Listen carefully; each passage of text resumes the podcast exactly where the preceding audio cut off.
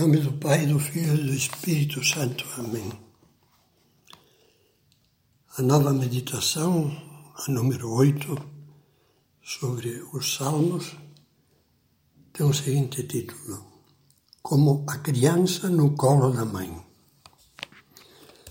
E começa com uma citação do Salmo 131. Senhor, meu coração não se orgulha e meu olhar não é de soberba. Eu me acalmo e tranquilizo. Como criança desmamada no colo da mãe, como uma criancinha, é a minha alma. Ao escrever essas palavras, o salmista sente-se em paz, porque confia no amor de Deus como um bebê que adormece aconchegado pelo carinho da mãe. E nós igualmente podemos confiar tanto ou mais do que Ele, porque Deus nos prometeu um amor maior do que o de todas as mães. No Salmo 27, Deus nos diz: Ainda que o pai e a mãe me abandonarem, o Senhor me acolherá. E o profeta Isaías escreve: Sobre os joelhos sereis acariciados qual mãe que acaricia os filhos, assim vou dar-vos meu carinho, prometeu o Senhor. Deus levou essa promessa de amor ao ápice com a vinda de Cristo. O apóstolo Paulo, como já vimos, experimentou intensamente a segurança de confiar em Deus e em sua graça. E por isso escreveu aos Romanos como quem explica uma coisa óbvia Deus, que não poupou seu próprio Filho, mas o entregou por todos nós, como é que com ele não nos dará tudo? São João, por sua vez, não acabava de maravilhar-se com a maior mostra de amor que Deus nos deu, o poder de nos tornarmos seus filhos.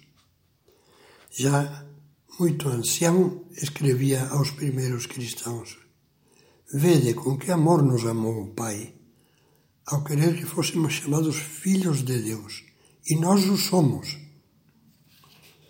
Seremos bons cristãos na medida em que a nossa alma ficar impregnada do sentido da nossa filiação divina, de um amor filial a Deus, confiante, abandonado e agradecido, capaz de exclamar em todo momento como São João: Nós conhecemos o amor de Deus e acreditamos nele.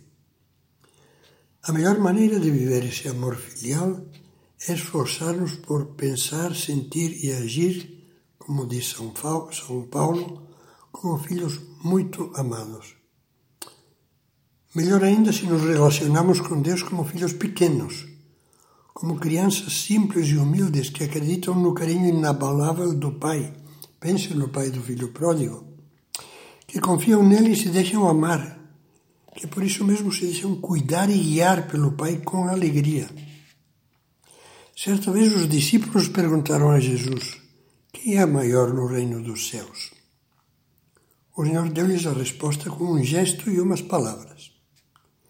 Jesus chamou um menino, colocou no meio deles e disse: Em verdade vos digo, se não vos converterdes e tornardes como crianças, não entrareis no reino dos céus. Quem se faz pequeno como essa criança, esse é o maior no reino dos céus. Você acha que isso é poesia? Não.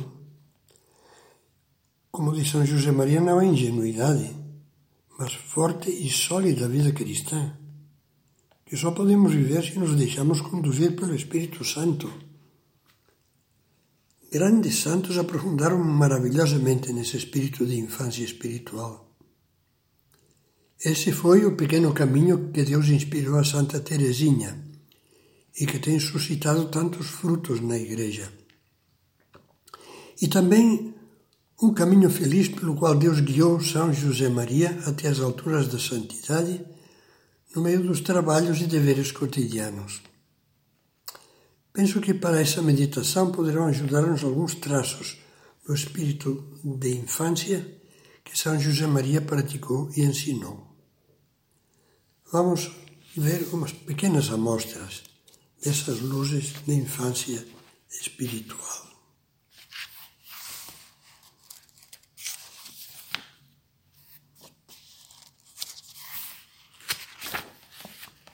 Quando queres fazer as coisas bem, muito bem, diz no livro Caminho, é que as fazes pior.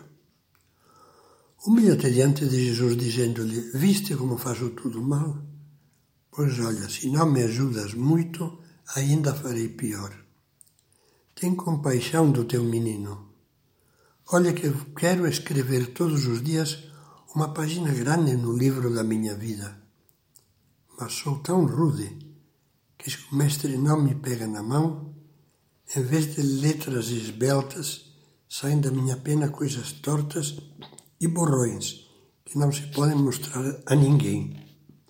De agora em diante, Jesus, escreveremos sempre, sempre juntos os dois. Em outro momento, outro ponto no livro Caminho, comento umas palavras de Jesus. Há umas palavras de Jesus que tocam o coração. Bendigo teu Pai, Senhor do céu e da terra, porque escondeste estas coisas aos sábios e aos inteligentes e as revelaste aos pequeninos. Quantas vezes, comento, pessoas simples, velhinhas, fiéis e devotas, que mal sabem ler, entendem mais das grandezas de Deus do que alguns teólogos sem fé nem amor. E agora as palavras de São José Maria, no livro Em Diálogo com o Senhor. Há um saber a que só se chega com santidade. E há almas obscuras, ignoradas, profundamente humildes, sacrificadas, santas, com um sentido sobrenatural maravilhoso. Um sentido sobrenatural que não raramente falta nas disquisições arrogantes dos pretensos sábios, pretensos sábios. Como dizia São Paulo aos Romanos, disparataram nos seus pensamentos e o seu coração insensato ficou cheio de trevas. Enquanto se jactavam de ser sábios, acabaram em nécios. E finalmente mais um outro ponto de caminho. Não estás só. Aceita com alegria a tribulação. Não sentes na tua mão, pobre criança, a mão de tua mãe. É verdade, mas não tens visto as mães da terra, de braços estendidos, seguiram seus meninos quando se aventuram temerosos a dar os primeiros passos sem ajuda de ninguém? Não estás só. Maria está junto de ti.